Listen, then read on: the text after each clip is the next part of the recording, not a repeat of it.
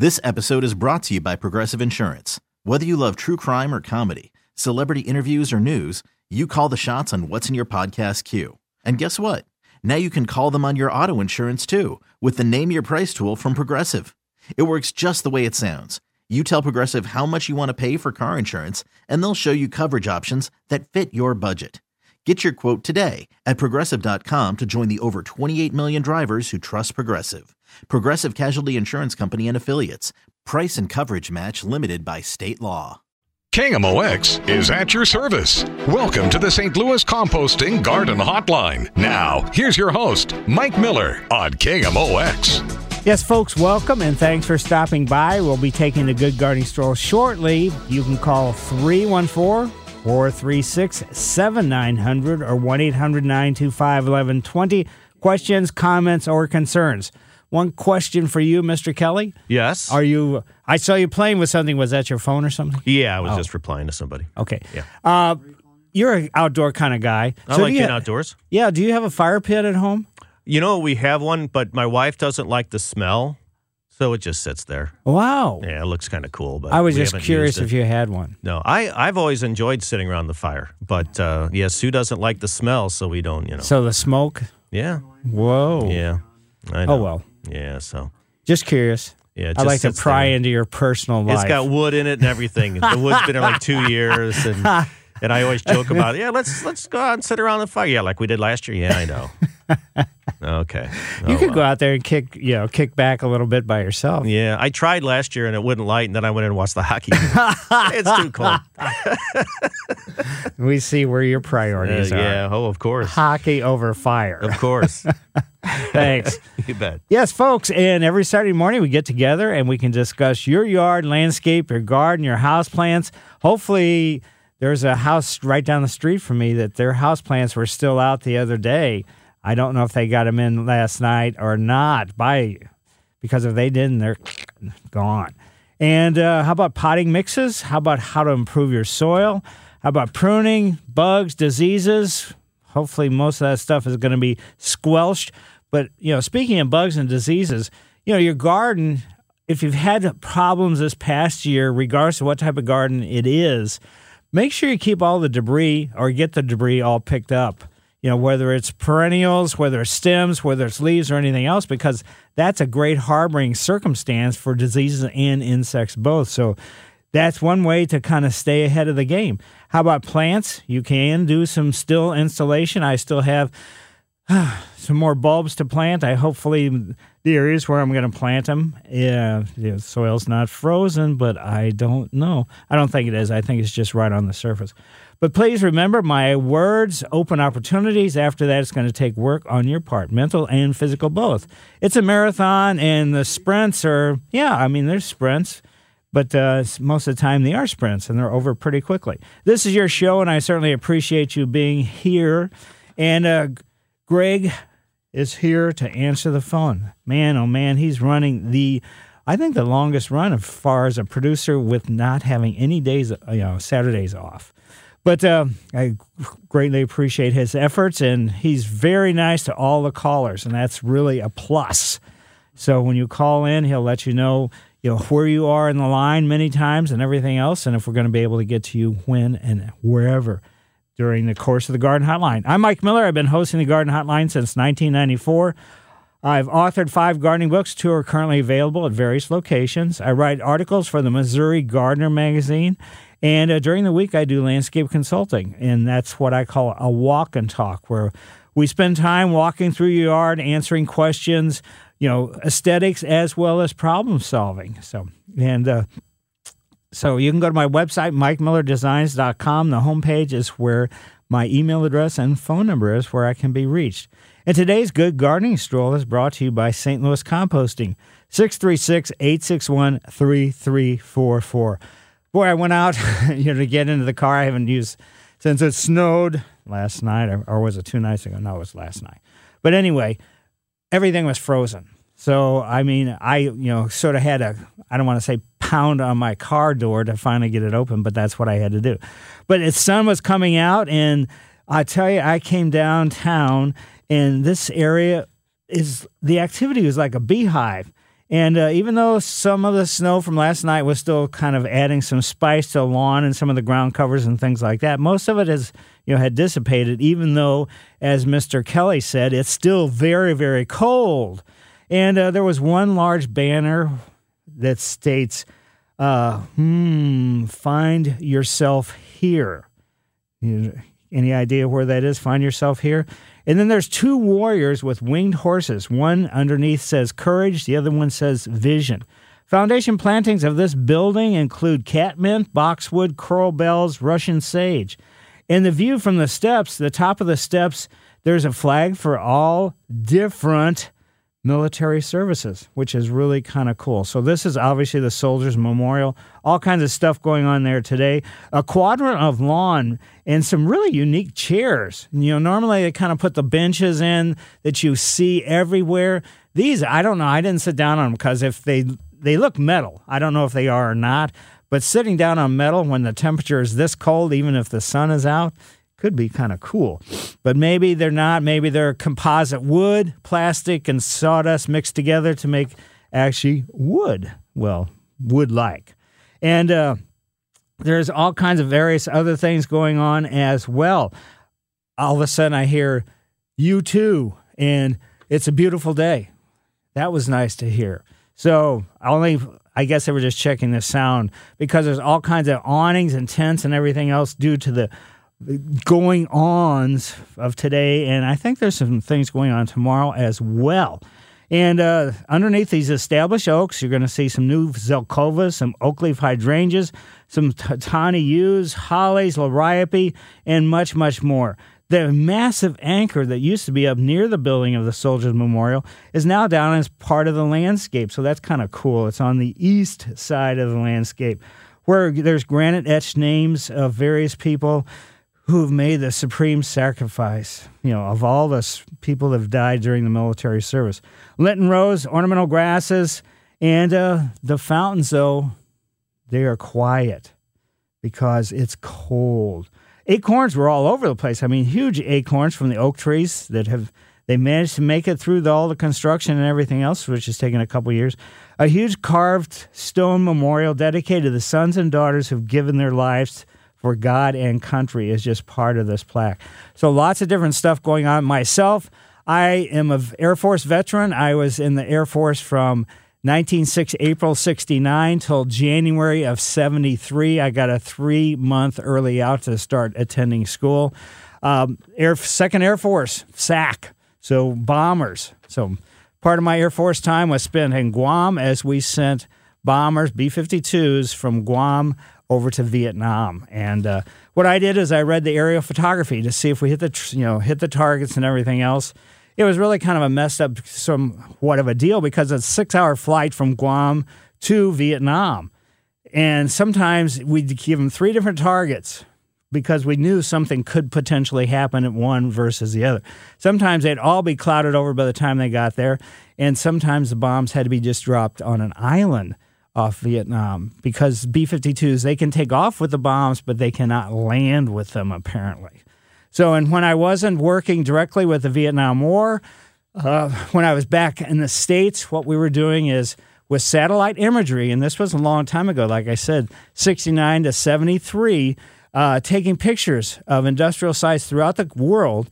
And then we would analyze these industrial sites as far as the development and to see if some of these countries that we were a little bit suspicious of may be doing something that may be, you know, let's say, making a circumstance where they could create some, let's say, havoc or trouble for the rest of the world. So, uh, four years, not quite four years in the military.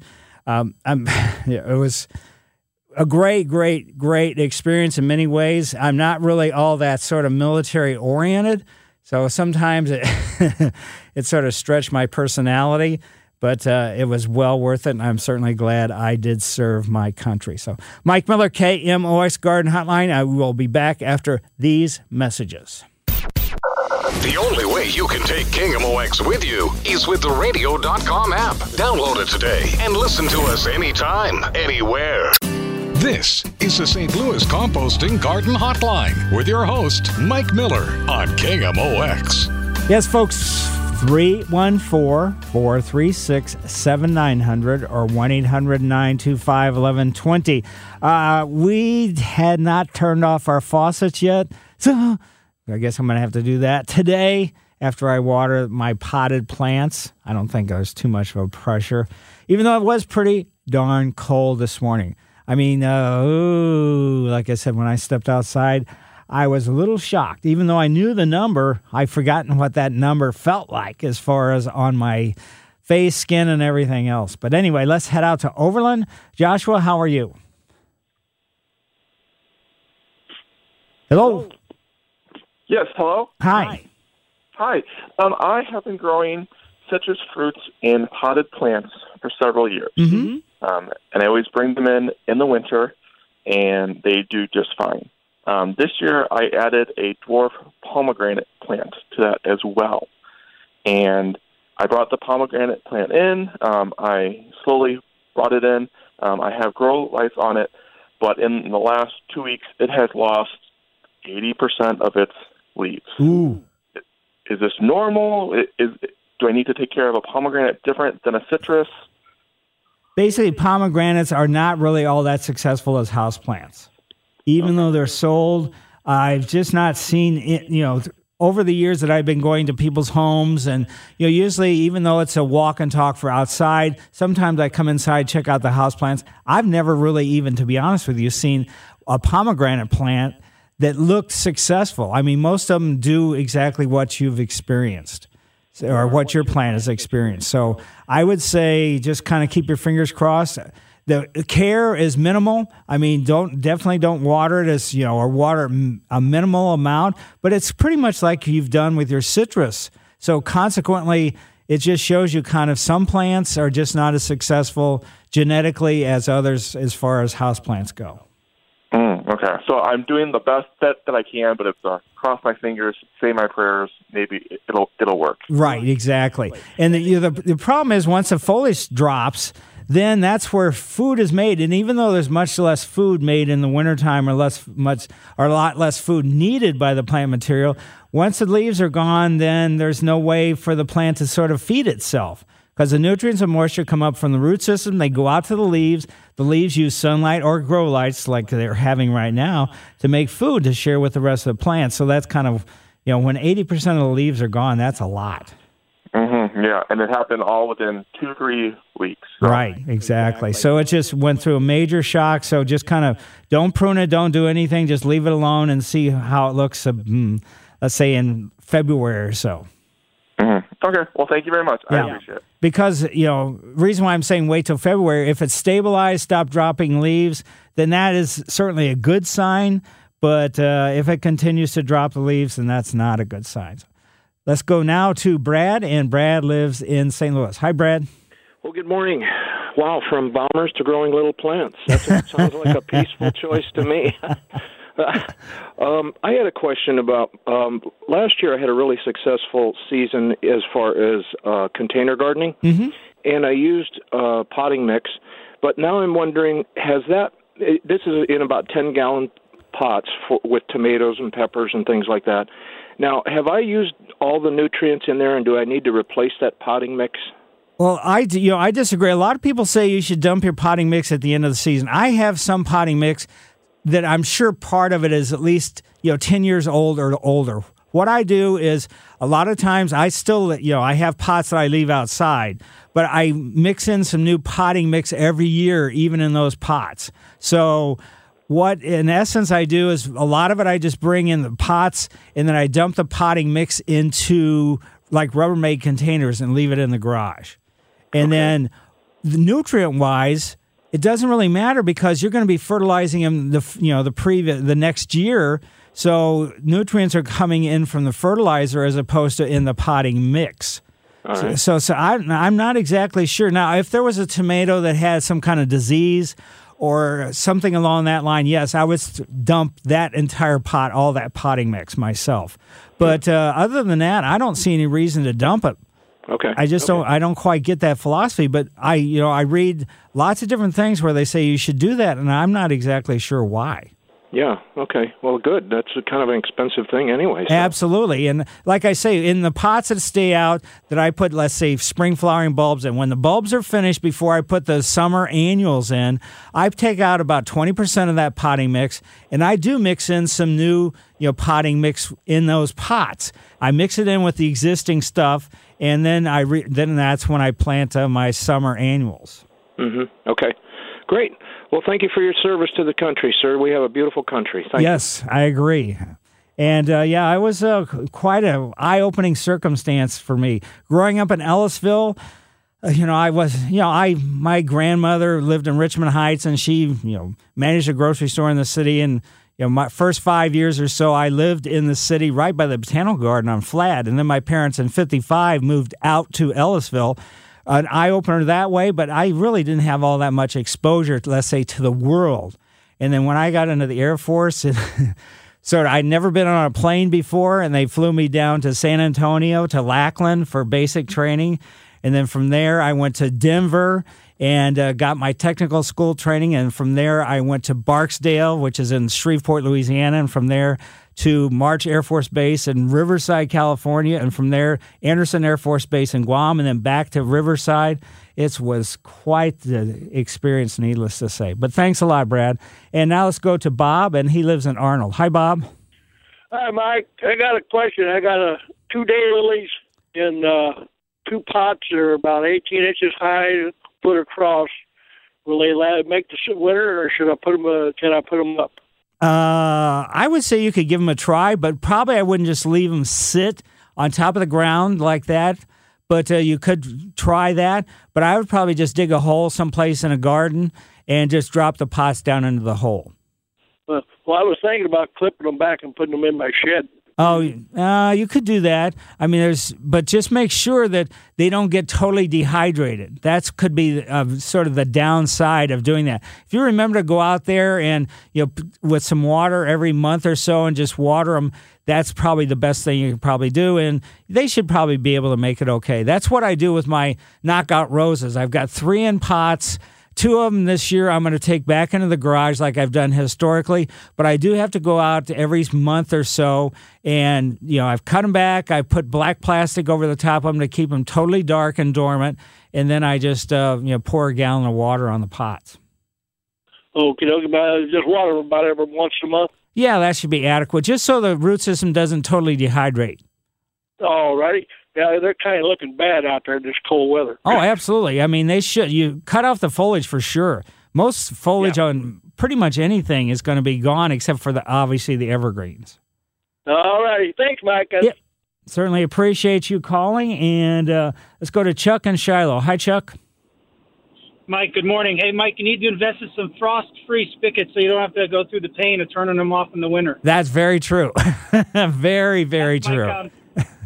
Last uh, last week you mentioned uh, uh, talking about planting spring bulbs that you do it on or around Halloween. Is it too late now? Oh no, I don't. That's when I generally start doing it. But this year I haven't even. I last weekend I did. I planted about half the ones I get from uh, Brightside St. Louis, and now today, I'm going to probably plan on doing the next, you know, the last of them. So I've, uh, you know, normally it's sometime between Halloween and Thanksgiving. I like to get them all done during that sort of month period. Okay. Thank you so much, Mike. And I, you know, I do everything. I, from Brightside St. Louis, I get basically tulips and daffodils and I, you know, I have some in the ground, but the majority of them I just grow in pots. And at the end of the season, you know, when they're finished blooming in the spring, you know, to be honest with you, I pull them out and I do take them into the green waste dumpsters, but I don't, you know, keep them year in, year out. So it's just one of the things I do. And then, I, like I said, I do have a few in the ground. So Mike Miller, KMOX Garden Hotline, back after these messages. No matter what the season, you have a friend with KMOX News. Now we have a list of people that did very poorly. You've got a friend in me. Mike Coffman. Too bad, Mike. You've got a friend in me. Mia Love. Mia Love gave me no love. You just remember what your old past said. And she lost. Boy, you got a friend in me. Too bad. Sorry about that, Mia. Yeah, you got a friend in me.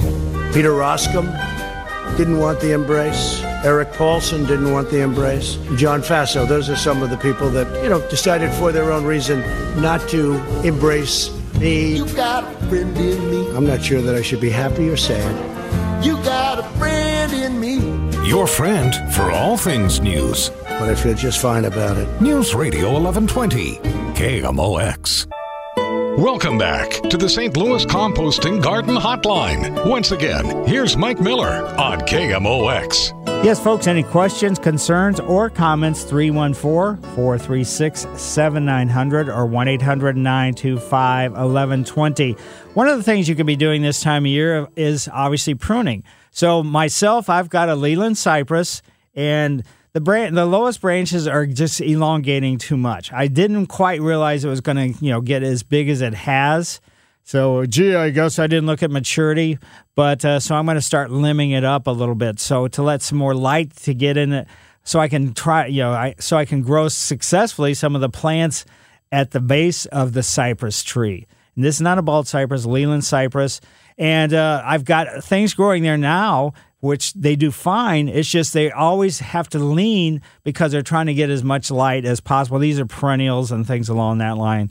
And uh, so I'm gonna I'm not gonna do it today, but sometime during this winter I'm gonna limit up about uh, three or four feet and let some light in there. And also I'm doing this because we've got some let's say feral cats in the neighborhood. And these cats hang out underneath there all the time. So I chase them out whenever I see them, but obviously I'm not out there all the time to be chasing them.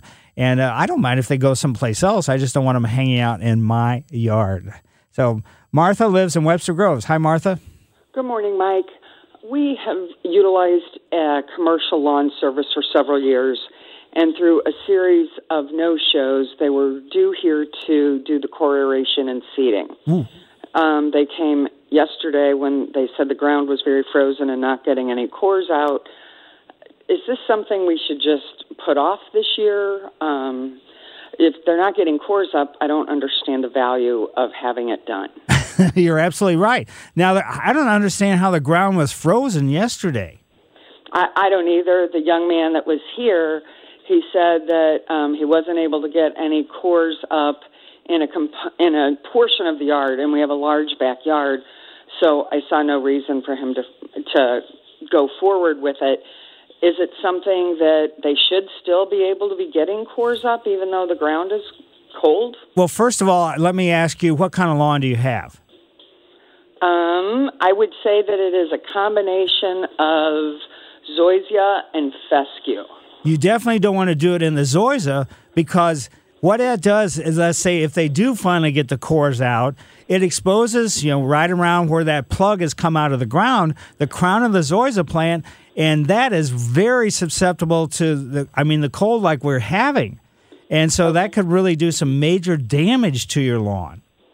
Now, the fescue, which is a cool season lawn, and bluegrass are cool season lawns, they can handle it. But it is even getting a little bit late for them to be, you know, with the core aeration this year. Okay, perfect. That was the, my gut instinct, um, helped by my husband telling me um, what he thought was right. And so they said, well, you could wait till spring and do it then. They also mentioned that the ground, oh, I think Thanksgiving is supposed to be in the 50s. But it sounds like it's too late in the season, period. Yeah, because you just don't know. I mean, it could be 50 around Thanksgiving, but two days later it could be zero for all we know. Exactly. And, it is I mean, Louis. even on cool season lawns, to expose the crown, and that's let's say the where the root system and the blades of the grass meet. That's not really good. It's kind of like going outside, and I do that because you know I have let's say wild and crazy hair, but some people have let's say shorter hair, and they go outside when it's really cold. They generally wear a hat of some sort because I mean they don't you know the crown, which is a, more or less the top of their skull. Let's put it that way. Gets very, very cold, and it could be, you know, less. I don't want to say damaging to your skull, but it could be damaging in a bad, bad way. Wonderful. Thank you, and thank you for your service, Mike. We're we're a military family, so I appreciate it. Well, great. Well, thank you, and thanks to everybody else who did serve in the military. I mean, there was a lot of people who did. It was just kind of incredible. I think uh, I can't remember. There was only like maybe two or three of us from St. Louis that were going, you know, let's say to basic training the day I did when they flew us down to San Antonio, and uh, it was just kind of like. Uh, there was other people that had signed up for other v- various type things, but I'd been uh, I'd you know dropped out of school in Cape Girardeau, and I was one A, so I knew I was going to you know be drafted very very soon, and consequently I'm not really so much into let's say I'm stupidly saying not so much into shooting. But there I am, you know, end up doing, you know, telling bombers where to go and all this other stuff. But anyway, enough of that stuff. Thanks, Martha.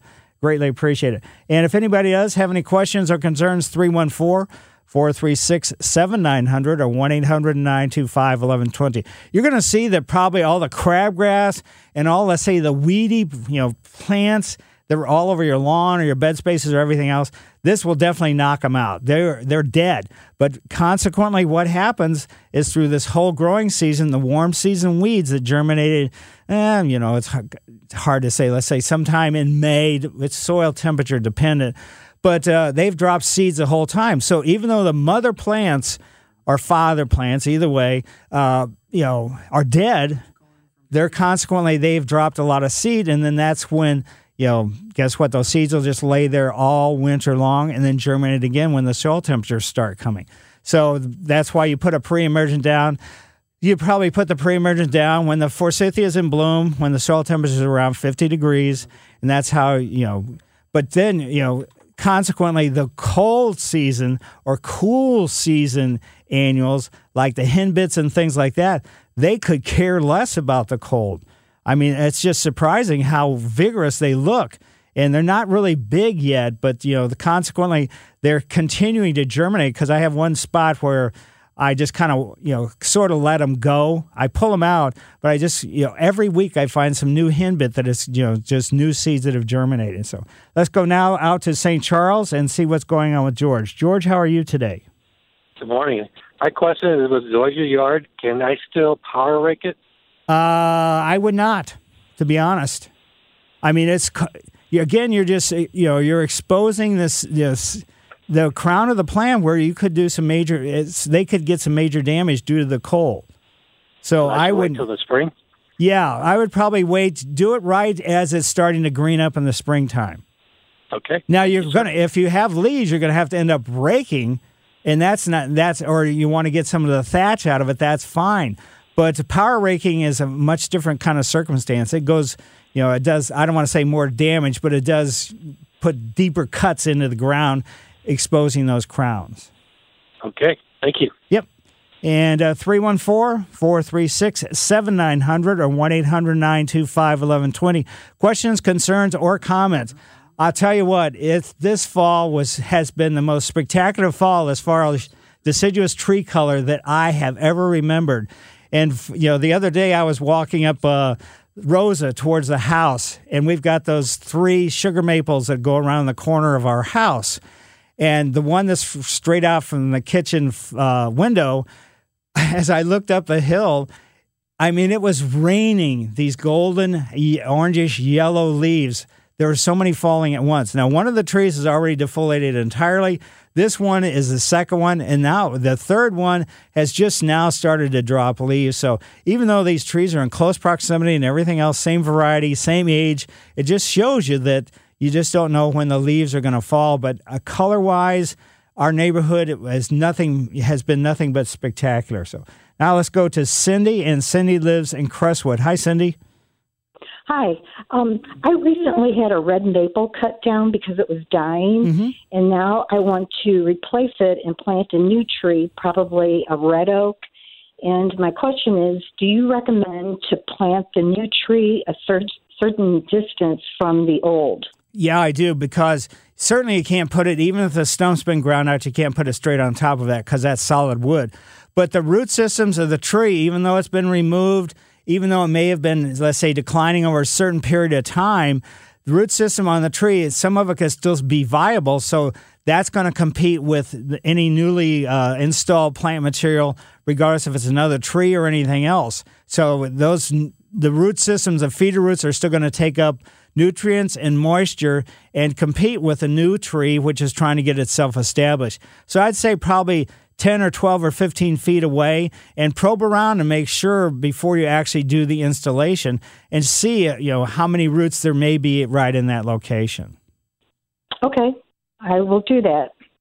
Thank you so much. Yes. And also remember to dig the hole three times the diameter of the root ball and only 80% is deep. So, in other words, the top of the root ball is going to be above the surrounding ground. That enables any kind of settling that may happen. You still want to have the crown. Again, every plant has a crown where the root system and the trunk meet of the tree to be uh, slightly higher than the surrounding ground. And it's going to be to the advantage. And then when it's planted, you know, head out to St. Louis composting, get some mulch, but only put, you know, let's say three or four inches of mulch and don't pile mulch up next to the bark. Okay. And so 20% of the root ball above the tree? Yeah, above the top the of the yeah, above the surrounding ground. So in other words, the top of the root ball, 20% of it should be exposed higher than the surrounding ground. Okay. Sounds great. Thank All right. you so much. Yep. Bye. Mike Miller, KMOX Garden Hotline, back after these messages. This is the St. Louis Composting Garden Hotline with your host, Mike Miller on KMOX. Yes, folks, you have any questions, concerns, or comments? 314 436 7900 or 1 800 925 1120. I visit a lot of people that live kind of, let's say, out of the city where deers are a problem with, let's say, munching on a lot of different plant material. Here's a couple of the woody plant materials that deer do not seem to like. One is a ginkgo tree, one is an oak leaf hydrangea, gold thread branch cypress, hawthorns, American holly, junipers, paper bark birches, uh, Rose of Sharon, blue spruce, hypericum, witch hazel, and vitex.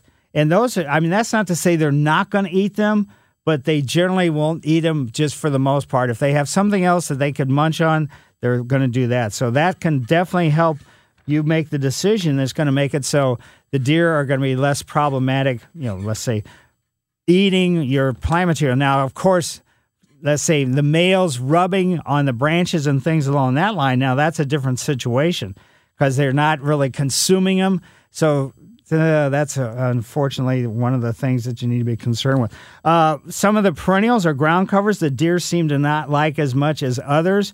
The sedums, the uh, vinca minor or the periwinkle, creeping phlox, butterfly or milkweed, columbine, coreopsis, primrose, globe thistle. I wonder why, because it's so stickery.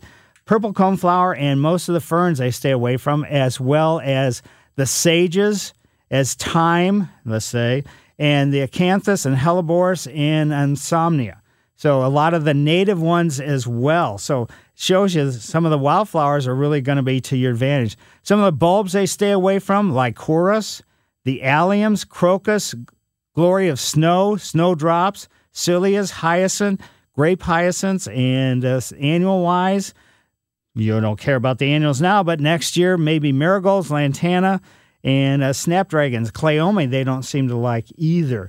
So a couple things in my own yard this past week. I'd been I'd already planted several herbs in window boxes, and I'd had them sitting in the backyard. You know, on top of the I have this old wash tub, and the old wash tub goes inside the garage during the wintertime. So then, consequently, what happens is. Uh, I was decided I was going to take it into the garage, and I had planned on putting these window boxes in our kitchen window that looks out onto the street, and that's what I did. So I've got creeping thyme, I've got uh, lemon thyme, I've got a couple rosemarys, and two different types of variegated sages. Now, in the past couple years, what I've done is I've just dug up some, let's say, newly sprouted junipers because the birds eat the juniper berries in the neighborhood. Then they come and sit around in the trees or on the power lines or whatever.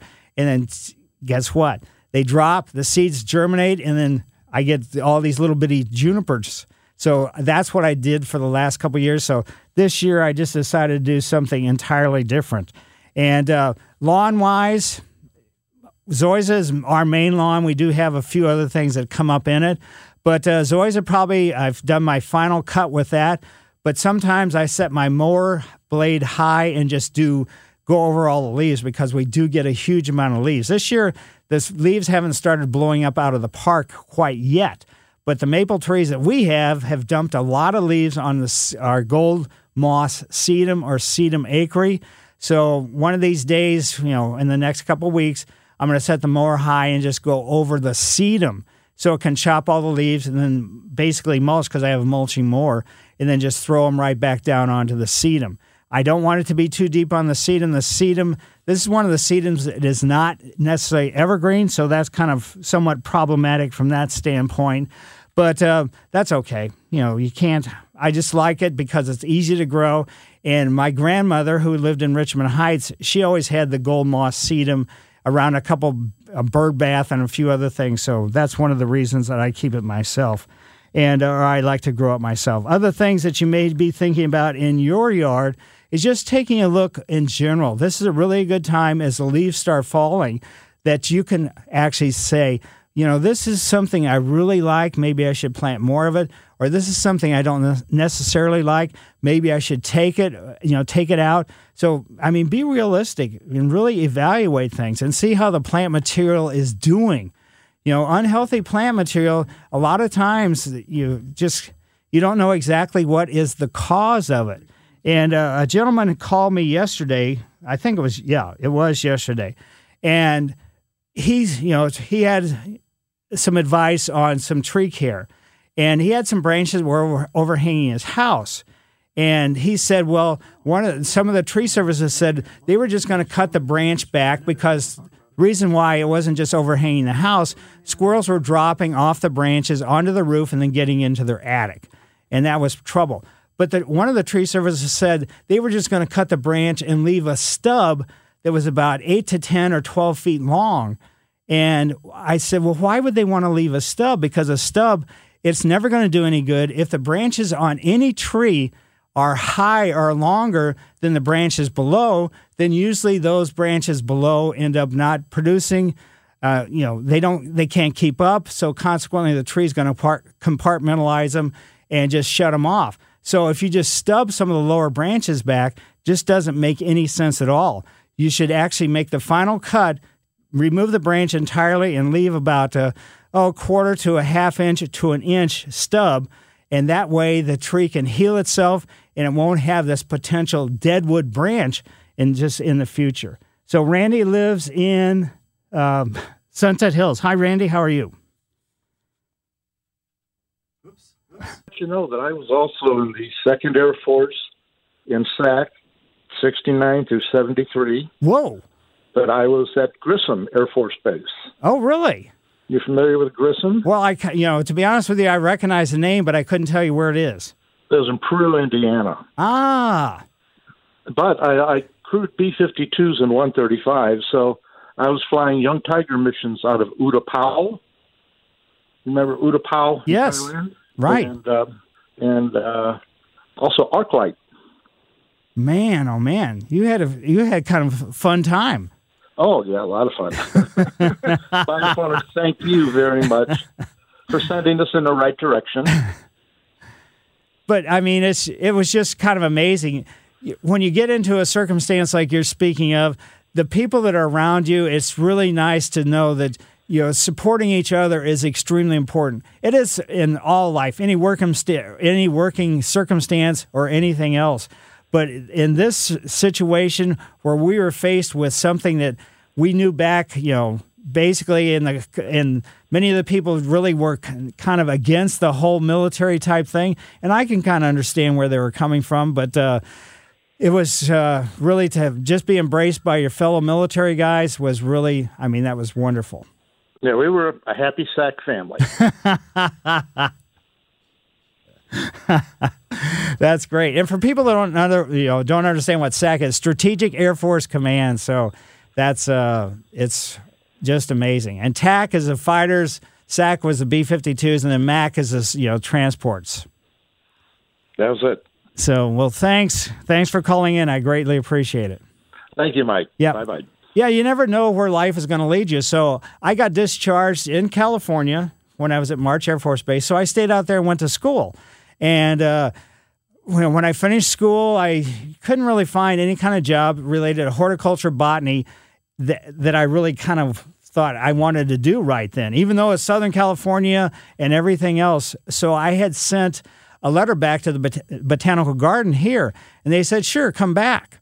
And uh, I thought, well, I'll come back for a few years, get some experience at the botanical garden, and then end up going back to California because I really enjoyed the whole all the different climate zones in California. It was just amazing to go from the beach to high mountains within a, two or three hours. So that was really kind of the plus side of that. But I, you know, I came back, got the job in the English Woodland Garden just as it had started. Spent several years there, then one year in the Climatron because I'd been there when I was in sixth grade. It just opened up that year. And uh, I thought, well, you know, and then so many other things just started happening here all these years later, and I'm still here. And I ended up on you know.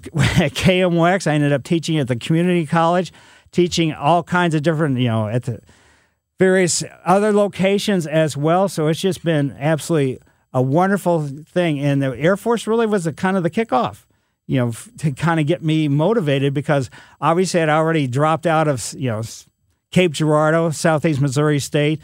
And I just, you know, I was just really lethargic about most of everything that was going on in my life. And then consequently, this, it really kind of ignited everything. So that was a real plus.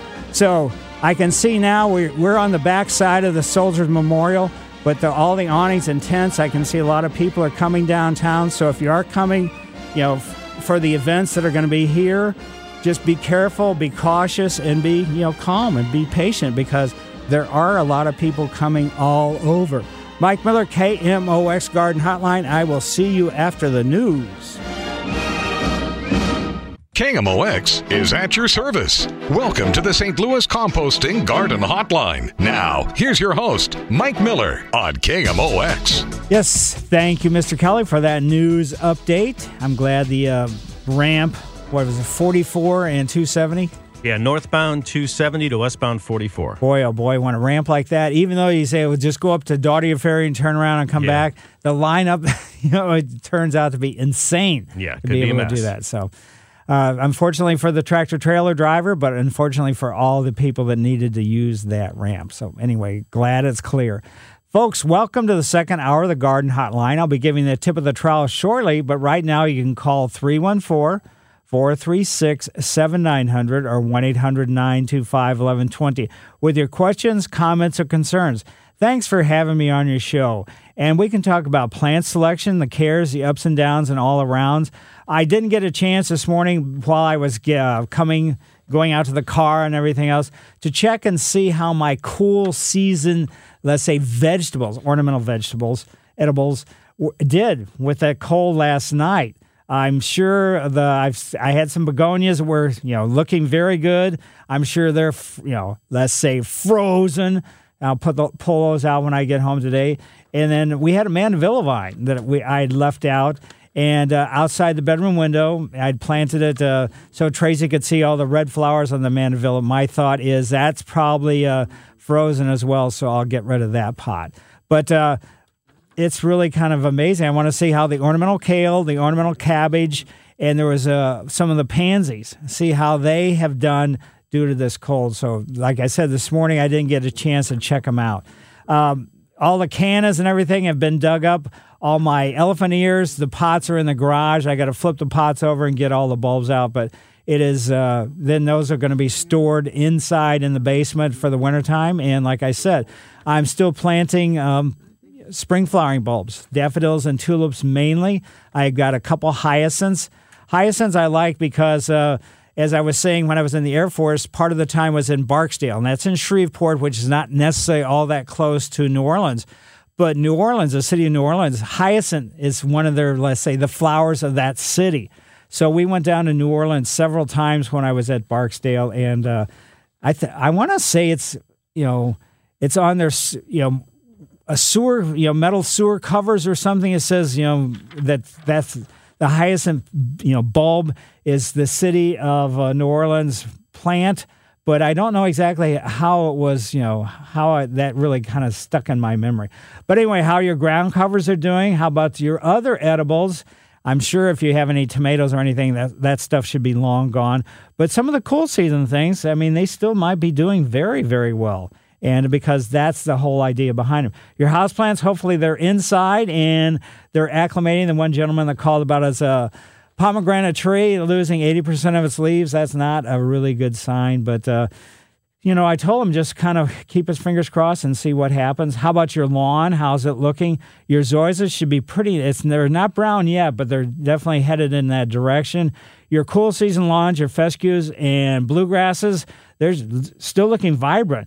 And with those, you probably should continue cutting. You don't want them to elongate because the problem behind that is if the blades get too long, then we get really a, a wet circumstance that just sort of triggers some of the fungus and molds of wintertime. Your roses, too early to cut back your roses. Don't do that yet.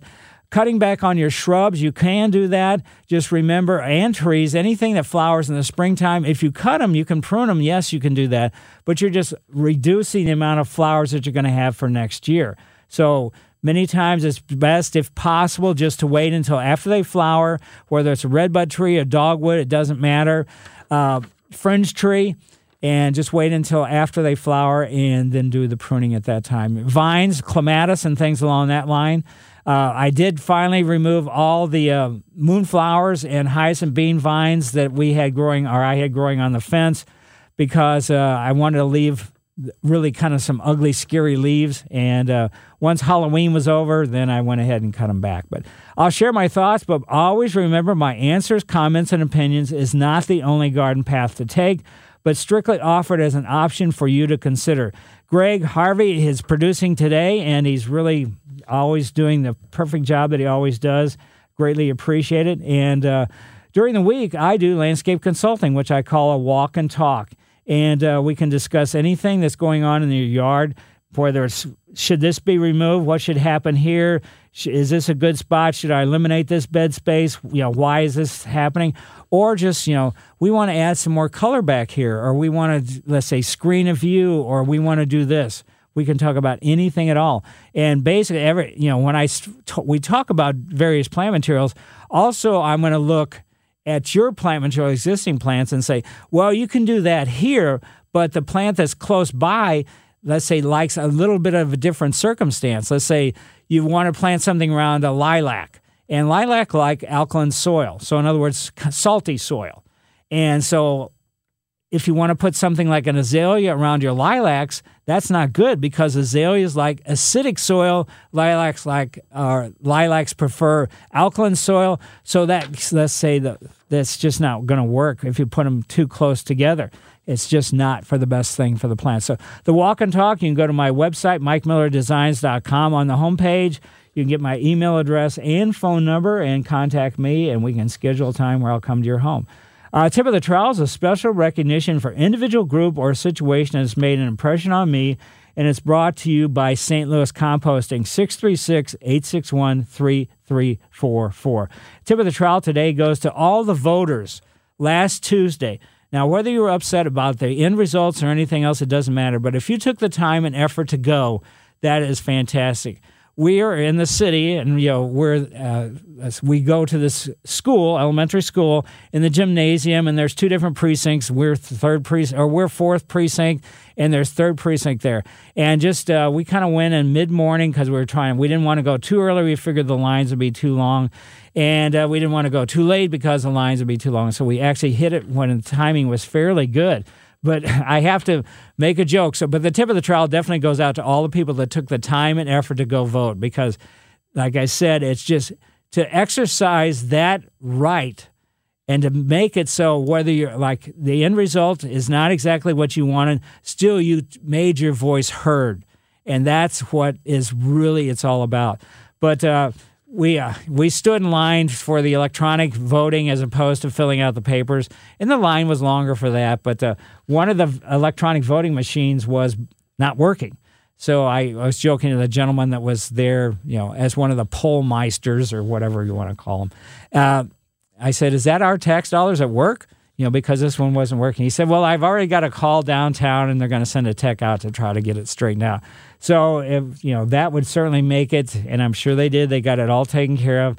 but I wanted to make a cynical joke to say that. So again, the tip of the trowel goes out to all the visitors, visitors, no, all the voters on last Tuesday that took time out from their life, regardless of what it is, when it was, or anything else, to um, to go and vote.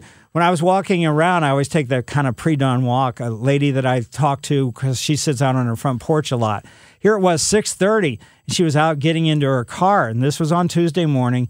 And uh, I said, uh, you know, I said, "Good morning. How are you?" Blah blah blah. She says, "I'm getting," you know, she's going up to vote. So she was headed up there at 6:30. I guess I don't know what time the polls open. I didn't think they opened until seven, but she was going to get in line so she can get her vote in. So, Mike Miller, KMOX Garden Hotline. We will be back after these messages.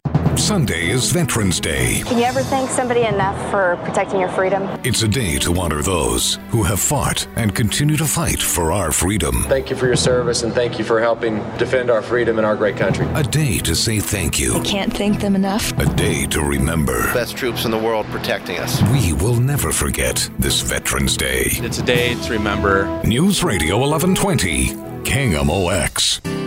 This is the St. Louis Composting Garden Hotline with your host, Mike Miller on KMOX. Yes, folks, 314 436 7900 or 1 800 925 1120.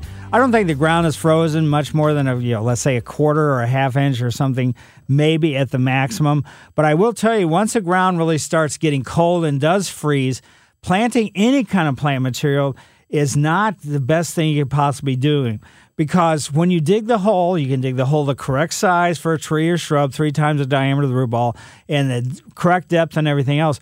But if the ground is frozen, it's going to be in chunks. And when you put it back in the hole, you, let's say you're back filling it after the the root system has been dropped into the hole and everything else. If the ground is frozen, you're going to end up with, let's say, gaps in between all, let's say, the chunks and those gaps will fill up with cold water and those cold and the cold water, yes, in the rain, but cold air as well. And then what can happen is that could really do some damage to the root systems of newly installed plant material. So once the ground is frozen deeply, it is advisable not to do any planting. One other thing too, even though it hasn't been all that cold, I did notice the you know when I was taking my good gardening stroll this morning over at the Soldiers Memorial that some of the plant material looked like it had you know gone through the freeze thaw cycle where it had been popped up out of the ground. So in other words, when plant material doesn't have its root system established well enough, the freezing and then the thawing and the freezing and thawing actually more or less tears the root system up and can pop the plant up a little bit. So now there's thousands of plants around there. So I'm not saying there was anything wrong with what had happened. And this was just really random, but I did, it made me think again about what the freeze thaw cycle can actually do to newly installed plant material. Let's head out to Manchester and go into Donald's yard. Hi, Donald. Yes, I have two questions. I aerated, I uh, dethatched, I had compost spread.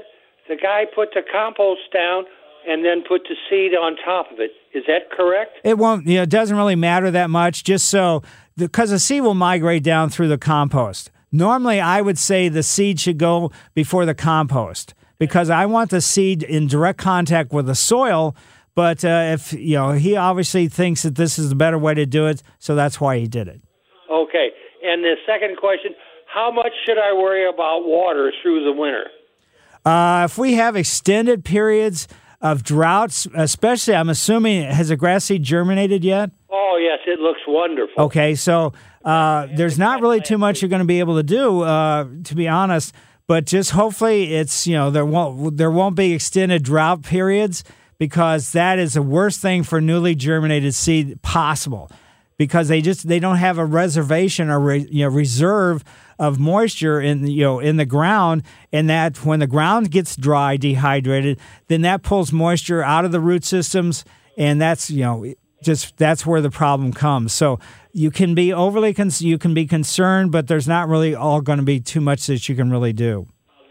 Okay, so I don't have to be worried about going out because I've watered right up to about two weeks ago. Yeah, they sh- you know that should be adequate. And like I said, we just don't know what the weather's going to be like. But if we have a, you know, let's say 20, let's say 20 day to 30 day period of time through the wintertime when there's no moisture at all, through snow, through rain, through anything, that's not a good sign, and that could really impact any kind of newly germinated lawn circumstance. Yes. Okay. All right.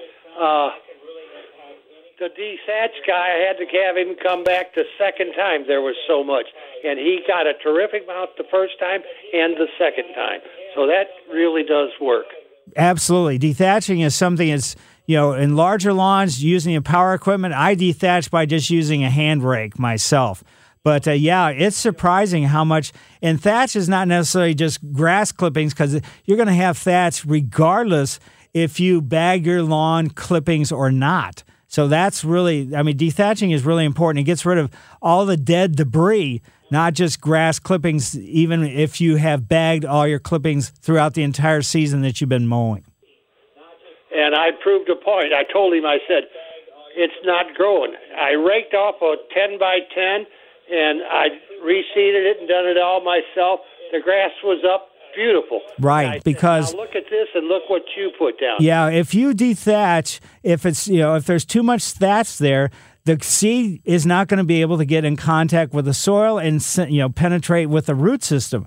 That's probably what happened. The seed was just laying on top of the thatch, and if it germinated, it still wasn't going into the soil. So consequently, it was drying out through windy, you know, periods of time and things along that line. Right. Okay. That's what I was figured. Okay. Thank you very much. Certainly. And now let's from Manchester go to Webster Groves. Marianne, how are you today? Okay. I'm looking out my window, and um, I have big birdhouse gourds do I take them in now, or I always thought you're supposed to leave them on the vine? It probably won't hurt them. I'm assuming they're already starting to turn brown. Or are they still green? No, they're green. Ah, uh, hmm. I would say. Ugh. Yeah, I know. they should go out there and just feel them and see how they feel. And okay. if, as long as they feel, you know, tough and you know, rigid and everything else, and stiff, you're fine. If you start to feel some cushiony you know, spots in them, yeah. that's not a good sign. Okay, I got it. And one other question. Um, I'm older, and we have a bald cypress that grew for 10 years, and it it's really tall, and we need another tall tree next to it to block the afternoon sun. What is a good, tall, fast-growing tree? Ten uh, years. Ten years, maybe more. I don't know. I was that's a you know that's going to be a tough one because I mean something in ten years not necessarily is going to grow to provide you what the you know with the shade that you what you're yeah. sort of yeah. looking at. Yeah. I would say how close are we going to be to your house? Uh, close. Oh. I mean, but it's okay. It wouldn't bother our house. It's in the back of our house. Okay, I would say the fastest growing tree is going to be a silver maple, and that's one that's a soft maple and everything else, but it's going to give you the quickest, you know, yeah, let's say shade provider that they're that is going to do well here without the with a minimal amount of care.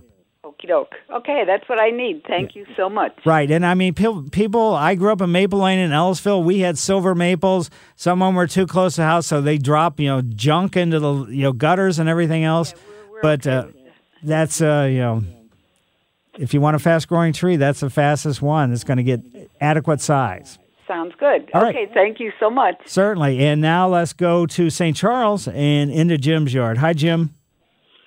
Hi, Mike. Uh, I have one simple question. I have a fescue yard, and I pulled out my last soil test. It's from 2016. And I overlooked one item. It said I'm very low in magnesium. Now, what in the world would I put down to put magnesium into my yard? Just the next time that you, uh, let's say, apply a fertilizer, just make sure on the list of different nutrients in your fertilizer that it has magnesium in it. That's the best way to do it. No, I, I don't think I've ever put fertilizer down that said magnesium. It says sometimes iron. Yeah, iron is, you know, I mean, magnesium is going to be, there's going to be fertilizer. You might have to just go online and see which fertilizers have the magnesium added into the fertilizer. Yeah, because I got to stay away from stuff that has that uh, the second number, the phosphorus or right, because you've got an uh, overabundant of variety of that. I'm very high. Right. In the, yeah, very high range. Uh, the phosphate, it's fine. It finally came down. Great. But, and uh, calcium's good too. But you uh, know, I mean, you could get magnesium, but you know, there's magnesium sulfate and things along that line, but they're very difficult to spread. That's why I'm saying just get some fertilizer that has it as part of the gran- in part of the granular. That's much easier to do because you start getting some of this stuff and you go, "Good lord! I mean, how am I supposed to spread this?" It's just mm-hmm. you know, mm-hmm. I mean, so you don't create a nightmare by putting too much one place and not enough in another place. So Right. I mean, even you know, I don't want to say professional companies can do it, but for the most part, the homeowner eh, it's a little bit difficult. Okay, I'll keep my eyes open when I read the package. Yeah, Thank just you. I mean, most of them, you know, they should say magnesium on, or just put a search, you know, online and say, you know, lawn fertilizer with magnesium, and see which, you know, which types they recommend. All right, we'll do. Thank you, Mike. All right, Take care. Mike Miller, KMOX Garden Hotline, back after these messages. Weekday mornings, start your day with Total Information AM. I'm Tom Ackerman. I'm Debbie Monterrey. Tom and Debbie keep you updated with world, national, and local news. Local news matters. We cover the morning commute with Roger Brand and Maria Kina. couple of accidents in the city. Report of an accident westbound 70 at Broadway. And you get the latest weather. This is Hanky with the meteorologist Steve DeVore breezy and turning much cooler today. And everything sports. a lot of good chances for the Blues. Total Information AM. I listen to it. I feel ready to go for the day. Weekday mornings beginning at 5 on KMOX. Hey, Blues fans, Chris Kerber with you, and we've got some Sunday afternoon hockey coming your way. The Blues face off against the Minnesota Wild. It's a 1.30 pregame, 2 o'clock face-off right here on the home of your St. Louis Blues, KMOX. Welcome back to the St. Louis Composting Garden Hotline. Once again, here's Mike Miller on KMOX. Yes, folks, 314 436 7900 or 1 800 925 1120. Madonna lives in Oakville. Hi, Madonna. How are you? Fine. How are you? Very good. morning. I have a question, but I also have a comment. Okay. This, okay. The polls open at 6 a.m. Some of Ah. the poll workers, they work 16 and a half hour days the other day. Yikes. I got to the polls at 5.30 in the morning and stood in line. But I'm not calling about that. I also have a vegetable question, cool weather. The thing is, this holiday weekend, I want to thank you for your military service, and I want to thank every poll worker, every poll worker out there, and, and especially every veteran out there. Then my question is, I have a friend who her family owned a farm, and she told me that their parsley used to come back every year. So I have left my parsley plants out there under frost blankets. Does parsley come back? I thought that was an annual. For, for the most part, it is, but maybe, you know, I don't know what, for, there's several different varieties of parsley, but maybe this parsley that they were growing actually produced seed and dropped the seed and then grew from the seed. But yeah, for the most part, you know, parsley is not a perennial. okay. All right. And thank you for your service, sir. Well, thank you. And, you know, that's not to say, I mean, there's always individual circumstances. You, know, you just don't know what's going to happen.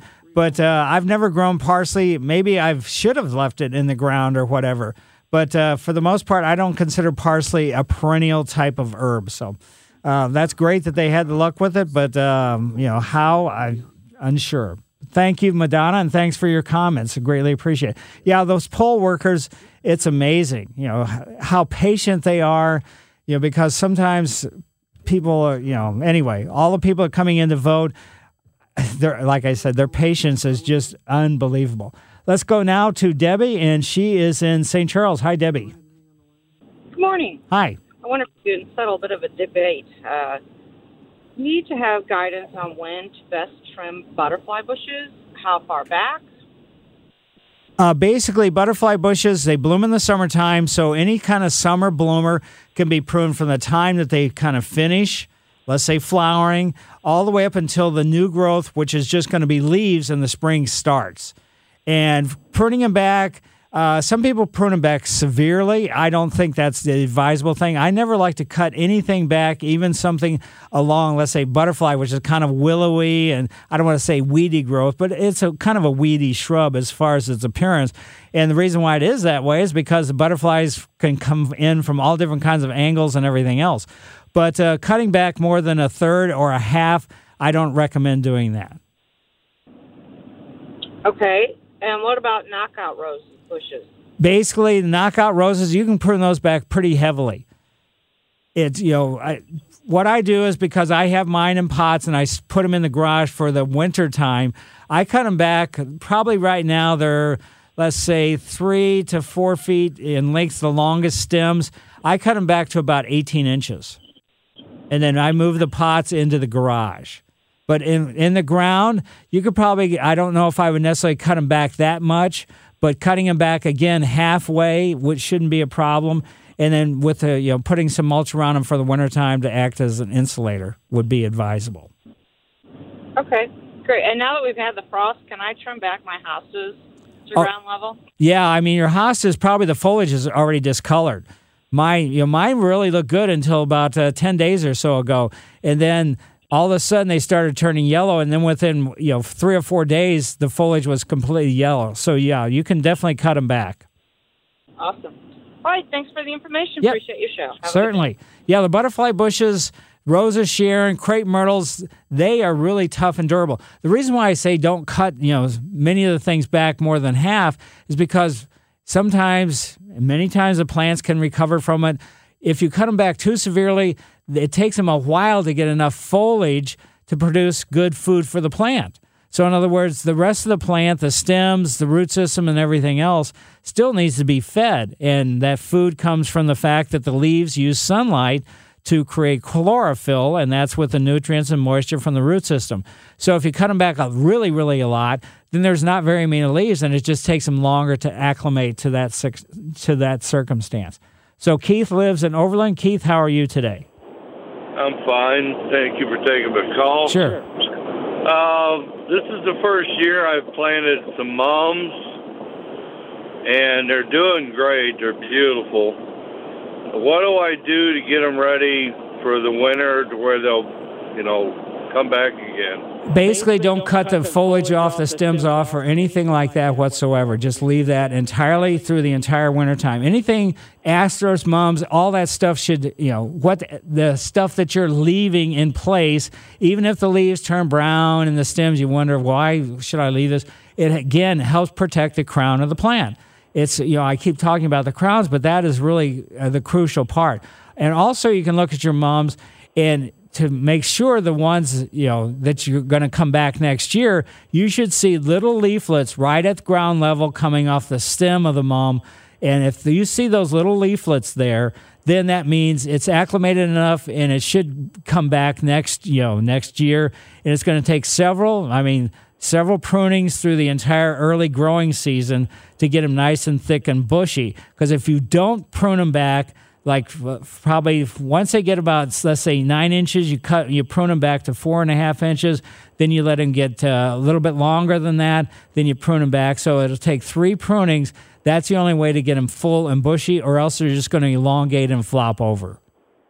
Oh, okay. All right, thank you. Yep. So it's I mean it's a lot of work to get them nice and thick and bushy like they are in the the nurseries when you buy them or anything else. It's it just doesn't happen on their own. You got to force them to make all those branches come off from the stems. So let's go now to Ken, and Ken lives in Cape Girardeau. Hi, Ken. Yes, sir. Hey, I've, I've got a couple of pin oak trees that we've had for 30, 35 years in our front yard. One of them looks beautiful. The other one just started about last year where it started not getting all its leaves and and thinning out and uh, throughout the year and now this year it's really looking bad where just a few branches have leaves on them the rest of them are, are dead uh, dead limbs and uh, I put some plant spikes around them for fertilizer and things like that uh, last year, hoping that would help it a little bit, but uh, didn't seem to help. And I was wondering, am I am I losing my tree, or? Is, and I looked around the trunk. I don't see any type of uh, ants or whatever else things can be down there. But, right. Uh, so, what what you're thinking on that? Basically, the tree's dead. If you got a tree that only has a few branches with leaves on it, that's Uh-huh. I mean, whatever caused it. I mean, it's very very difficult to determine. So it's I'm uh, you know it's just hard to know. But once you lose more than like half the branches, that's a downhill slide. It's just you know going to be just longer or a more involved process. But it's, yours sounded like it's really really a goner. Yeah, it's uh, I was wondering if it was going to come back out on its own or uh, next year or, or not. I doubt it. This this year it's really looking bad. It's right. really looking bad. Yeah, if you've watched it a couple years and seen it get worse and worse and worse each year, that's Yeah. where it's headed. It's a downhill slide. Yeah. Okay. Well, it's it's a shame because it was a beautiful tree, but but the one next to it looks looks perfect. So that's so okay. That's what I know. Thank you. Yeah, and just hopefully that one will stay, you know, stay good. And I don't know if this was an internal disease or not that caused this to happen, because sometimes when trees are close to each other, the root systems will overgrow each other and almost, let's say, link up as far as the veins of the the root systems. And sometimes diseases can be transmitted from one tree to another through the root systems, which seems kind of incredible. But hopefully that's not what's going to happen to you.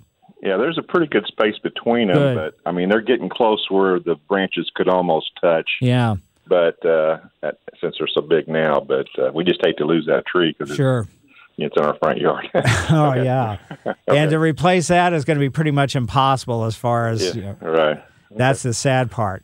So you know, think about maybe putting in a let's say a small grove of ornamental trees or something along that line. But Okay. yeah, right. And for the feeder roots of all trees, they go beyond the extension of the branches. So the feeder roots are you know they were linked between the two. So hopefully it's not something that can be transmitted. Thanks, Okay, Ken. right. Thank, And thank you. Right. yeah, and thanks for uh, listening to us on radio.com. And uh, well, let's want to, we should probably take a break. Mike Miller, KMOX Garden Hotline, back after these messages. This is the St. Louis Composting Garden Hotline with your host, Mike Miller on KMOX. Yes, folks, we got about uh, 10 minutes or so, and Investing Sense will come on at 10 o'clock. 11 o'clock, the Helitech Foundation Repair Home Improvement Show. Then at 1 o'clock, Ric Edelman Show. 3 o'clock, The Business of Family Business with Ryan Recker. And 4 o'clock, Health Matters presented by SSM with Fred Bottomore. So all kinds of different stuff coming up today. Paula lives in South County. Paula, how are you? Just fine. How are you? Very good. Um, I have a problem with my pool area. I've had um, we have a tiered pool where the upper level's about six feet above where our main pool is, Mm-hmm. and I've had two trees that have now died twice in the ten years we've had the pool in. One is um, a blue atlas cedar, and the first time I think we've just had bad luck with it. The first time it broke off due to ice damage. Whoa. And this time, this summer, it died very quickly from the top down, and a few people have told me they thought it just was not getting enough water. The other one is a weeping atlas cedar, and both times it's kind of died a slow death where it's just over several years lost some branches and gotten um, brown. And I did have someone come out to look at it about a year and a half ago, and they said it was borers, and they showed me the bore holes, and they recommended not ever putting another evergreen in that spot. So I need to fix, replace those two trees, and I was wondering what you'd recommend. They need to be fairly compact from a root standpoint because they're not too far from the retaining wall. They also can't shed a lot of things into the pool because they're directly above our main pool, um, and it gets about um, it's pretty much full southwest sun. So I was wondering what you'd recommend. basically i don't think i mean these type of trees as long as the soil is adequate you know they drained they don't need a lot of moisture. They like you know they grow naturally in more or less a rocky environment. So whoever said that that was lack of moisture that's probably not the case. Now does water spill over into these areas at all from the waterfall or anything? Um, the the weeping cedar, there is like a small pool next to it, and then there's a waterfall that's about six feet tall that goes into the pool. There might be a little bit of spillover from the water, but it would be very little. The other one's probably about 20 feet from the smaller pool and and um, waterfall, so it would not get any. And we do have an irrigation system. Okay. What I would really do before you did anything else, I would get a soil sample and get it tested, find out what the soil pH is in this circumstance, find out what's really going on in the ground. That would be crucial before you, especially since you've already had trouble with a couple different things. Right. And so, probably then after that, you know, to once you find out that, then you can actually find out if you can have another type of evergreen go back in. Borers usually don't attack evergreens, so I'm surprised that's, you know, I mean, that's you know a little bit surprising that there would be boars. I mean, they will uh, more or less ooze sap out of the trunk, but usually it's not going to be a case that it's a boar attack, especially on something a tree like that. I'm not saying these people are wrong. It just doesn't make more or less logical sense. Then once you find out what the soil sample, you know, soil tests tell you, then you can make the plant choice from then. But probably look at something, you know, maybe like a sweet bay magnolia. Yes, it's a deciduous tree, flowers in the summertime, but uh, more or less the whole magnolia group has a pretty, let's say, compact root system. Okay. And and can that handle direct, you know, sun? Because Oh. I've been told some of the magnolias are kind of temperamental or finicky. Well, this one they can handle direct sun. I mean, that shouldn't be a problem. Okay. Okay. So you think the best thing is to first figure out what's going on with the soil? Exactly, or you're just going to be spinning your wheels. Okay. Okay. Can I ask you one other question? Sure. Um, one of the things we looked at, depending on what the soil sample finds out, was a coral bark, bark Japanese maple, and I've had contradictory information about whether or not it should go in direct sun or not. Is that something that could handle direct sun if we find out that that's a possibility for us? if they there? have a very fine, let's say, needle point roots or not root system, but leaf, then every summer the tips of them are going to sunburn. There's no getting around it. Okay. Now, Crimson King maple, that's could I mean that or not Crimson King, but uh, you know some of the Bloodgood varieties of Japanese maple could handle it because they have a bigger leaf. They don't have such long, let's say, fingers to the leaflet. Okay. So the size of the leaf makes a difference. then. Absolutely, Okay. Okay. Well, thank you very much. I appreciate your help. sure. And now let's go to St. Louis and to Tom's yard. Hi, Tom. Mike, how are you doing this morning? Very good. Um, I got two questions. One, I had grub worms this summer, and I treated my lawn for grub worms. Hopefully, got rid of them. I replant, uh, reseeded my whole lawn, um, and I'm just wondering how soon can I put uh, a weed and feed on it? I wouldn't do it this time of year. You're just wasting your money. Okay. Well, I mean, in the spring, will I be able to? Uh, you know, do- uh, you have a broadleaf weed problem? I would, you know, this time of year, what what type of grass did you put down? Uh, it's fescue.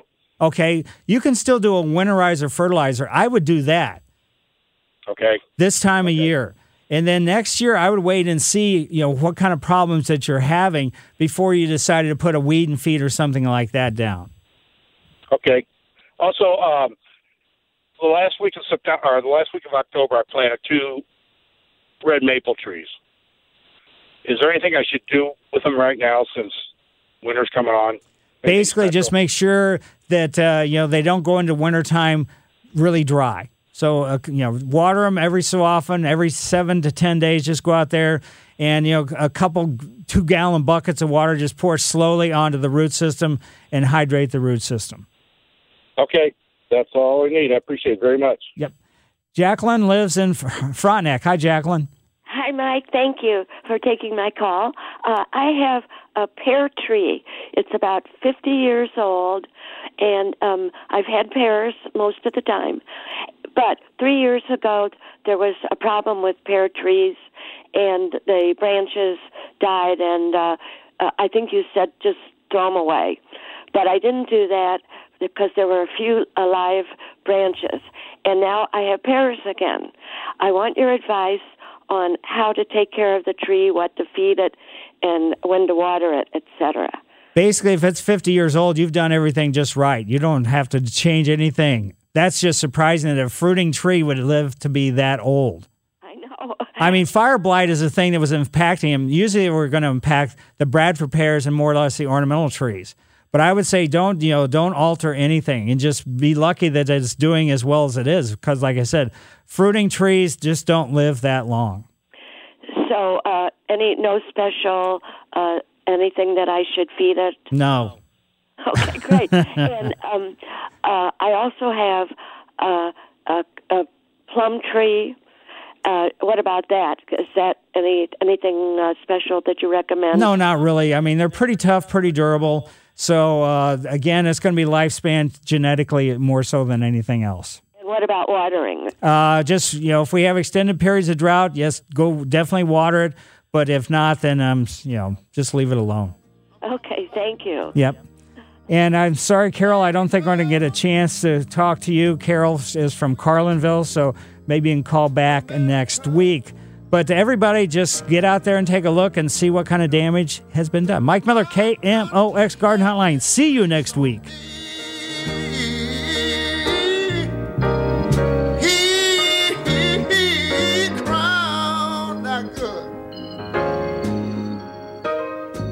This episode is brought to you by Progressive Insurance. Whether you love true crime or comedy, celebrity interviews or news, you call the shots on what's in your podcast queue. And guess what? Now you can call them on your auto insurance too with the Name Your Price tool from Progressive. It works just the way it sounds. You tell Progressive how much you want to pay for car insurance, and they'll show you coverage options that fit your budget. Get your quote today at progressive.com to join the over 28 million drivers who trust Progressive. Progressive Casualty Insurance Company and Affiliates. Price and coverage match limited by state law.